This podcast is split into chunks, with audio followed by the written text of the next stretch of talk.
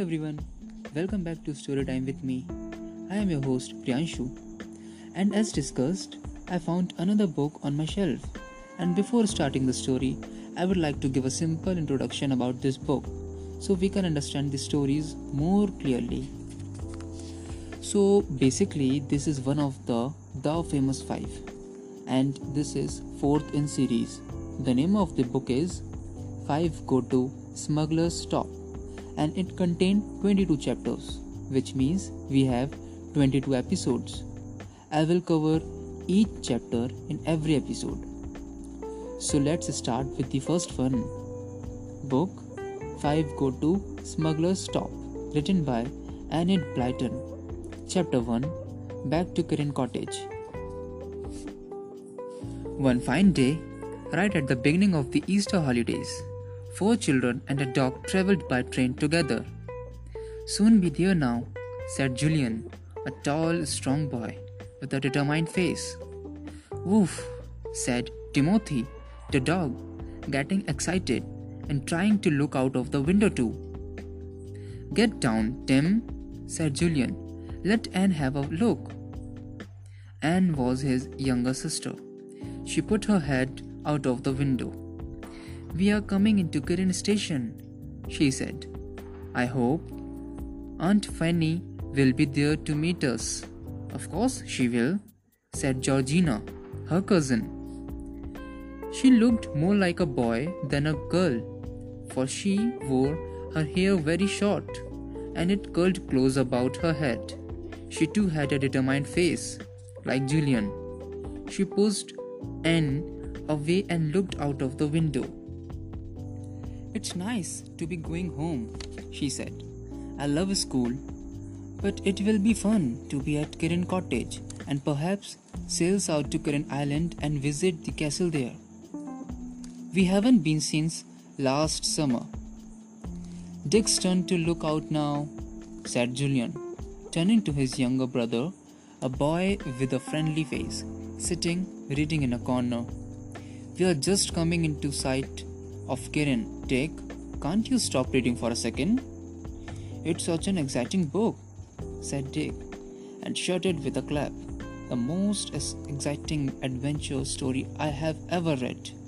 I bet it's not as exciting as some of the adventures we have had, said Anne at once. It was true that the five of them, counting in Timmy the dog, who always shared everything with them, had had the most amazing adventures together. But now it looked as if they were going to have a nice, quiet holidays, going for long walks over the cliffs, and perhaps sailing out in Georgie's boat to their island of Kirrin. I have worked really hard at school this term, said Julian. I could do with a holiday. You have got thin, said Georgina. Nobody called her that but they all called her George. She would never answer to any other name. Julian grinned. Well, I'll soon get fat at Kirrin Cottage, don't you worry. Aunt Fanny will see to that. She is a great one for trying to fatten people up. It will be nice to see your mom again, George. She is really nice. Yes, I hope Dad will be in a good mood these days said George. He ought to be because he's just finished some new experiments. Mum says, which have been quite successful. George's father was a scientist, always working out new ideas. He liked to be quiet, and sometimes he flew into a temper when he couldn't get the peace he needed or things didn't go exactly as he wanted them to. The children often thought that hot tempered Georgina was very like her father. She too could fly into fierce tempers when things didn't go right for her. Aunt Fanny was there to meet them. The four children jumped out on the platform and rushed to hug her. George got there first. She loved her gentle mother. Timmy pranced around, barking in delight. He adored George's mother. She patted him, and he tried to stand up and lick her. Timmy is bigger than ever, she said, laughing. Down, boy! You will knock me over. Timmy was certainly, certainly a big dog. All the children loved him, for he was loyal, loving, and faithful. His brown eyes looked from one to the other, enjoying the children's excitement. Timmy shared in it, as he shared in everything. But the person he loved most, of course, was his mistress, George. She had had him since he was a small puppy. She took him to school with her each term, for she and Anne went to a boarding school that allowed pets.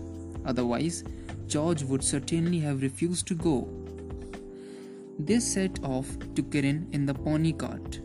It was very windy and cold, and the children shivered and pulled their coats tightly around them. It's very cold, said Annie, her teeth beginning to chatter. Colder than in the winter. It's the wind, said her aunt, and tugged her a rug around her.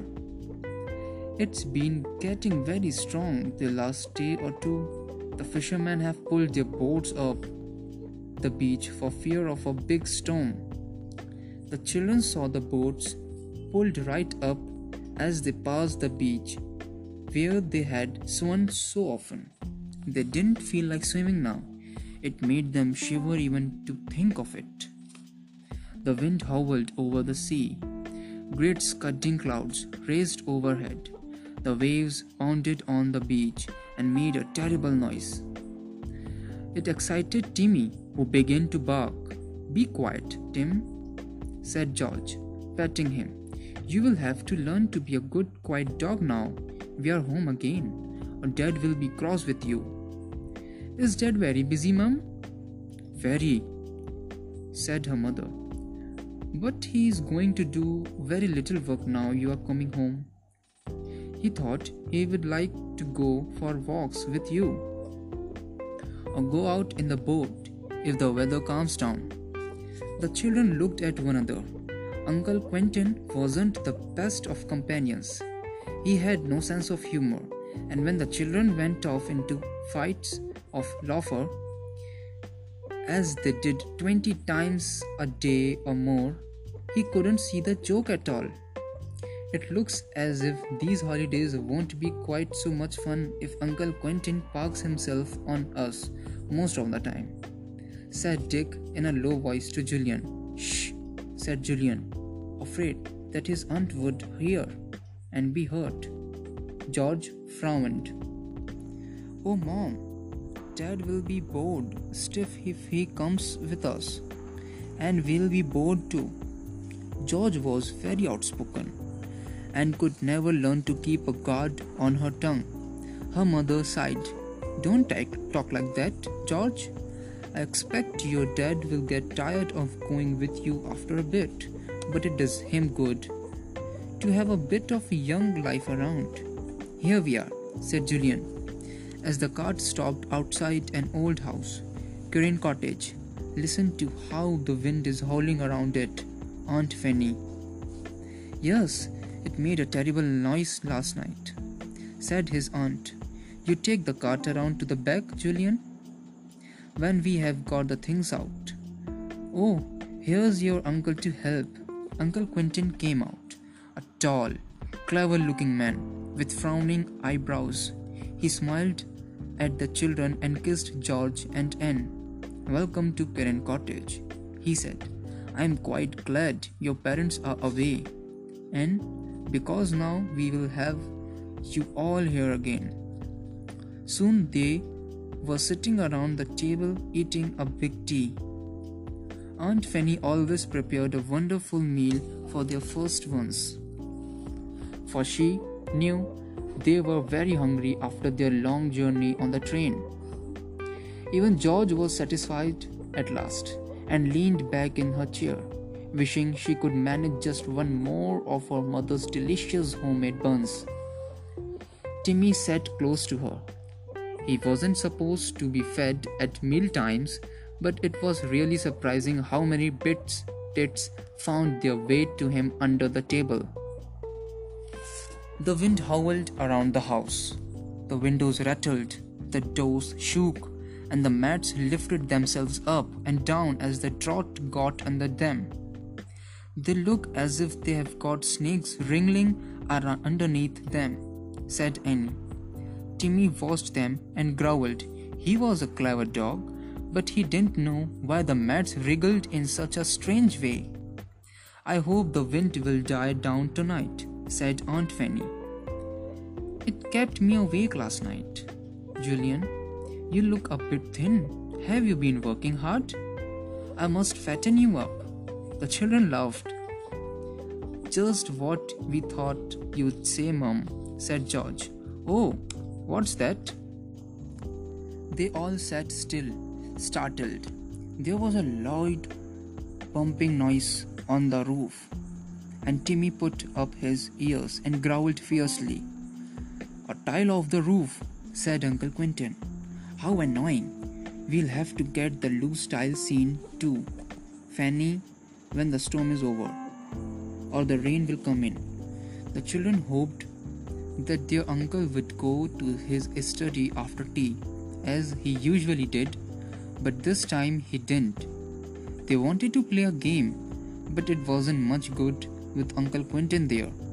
He wasn't any good at all, not even at such a simple game as Snap. Do you know a boy called Pierre Lenoir? Uncle Quentin suddenly asked, taking a letter from his pocket. I believe he goes to a school and digs, Julian. Oh, you mean Sooty? said Julian. Yes, he is in Dick's form, mad as a hatter. Sooty? Why do you call him that? said Uncle Quentin. It seems a silly name for a boy. If you saw him, you would wouldn't think so, said Dick with a laugh. He's got hair as black as soot, eyes like bits of coal, eyebrows that look as if they have been put in with charcoal, and his name means the black one, doesn't it? Lenoir. That's French for black. Yes, that's true.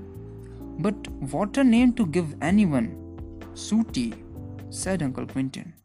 Well, I have been having quite a lot of correspondence with this boy's father. He and I are interested in the same scientific matters. In fact, I have asked him whether he would like to come and stay with me for a few days and bring his boy, Pierre. Oh, really? said Dick, looking pleased it would be fun to have Sooty here, uncle. But he's completely mad. He never does as he told. He climbs like a monkey and he can be really cheeky. I don't know if you would like to him much. Uncle Quentin looked sorry. He had asked Sooty after he had heard what Dick had to say. He didn't like cheeky boys, nor did he like mad ones. Hmm, he said, putting the letter away. I wish I had asked you about the boy first, before suggesting to his father that he might bring him with him. But perhaps I can prevent him coming. No, don't, Dad, said George, who rather liked the sound of Sooty Lenoir. Let's have him. We could come out with us and liven up things. We'll see, said her father, who had already made up his mind on no account to have the boy at Kirrin Cottage. If he wants mad, climbed everywhere, and was cheeky. George was enough of a handful without a naughty boy egging on her. Much to the children's relief, Uncle Quentin went off to read by himself at about eight o'clock. Aunt Fanny looked at the clock. Time for Anne to go to bed, she said.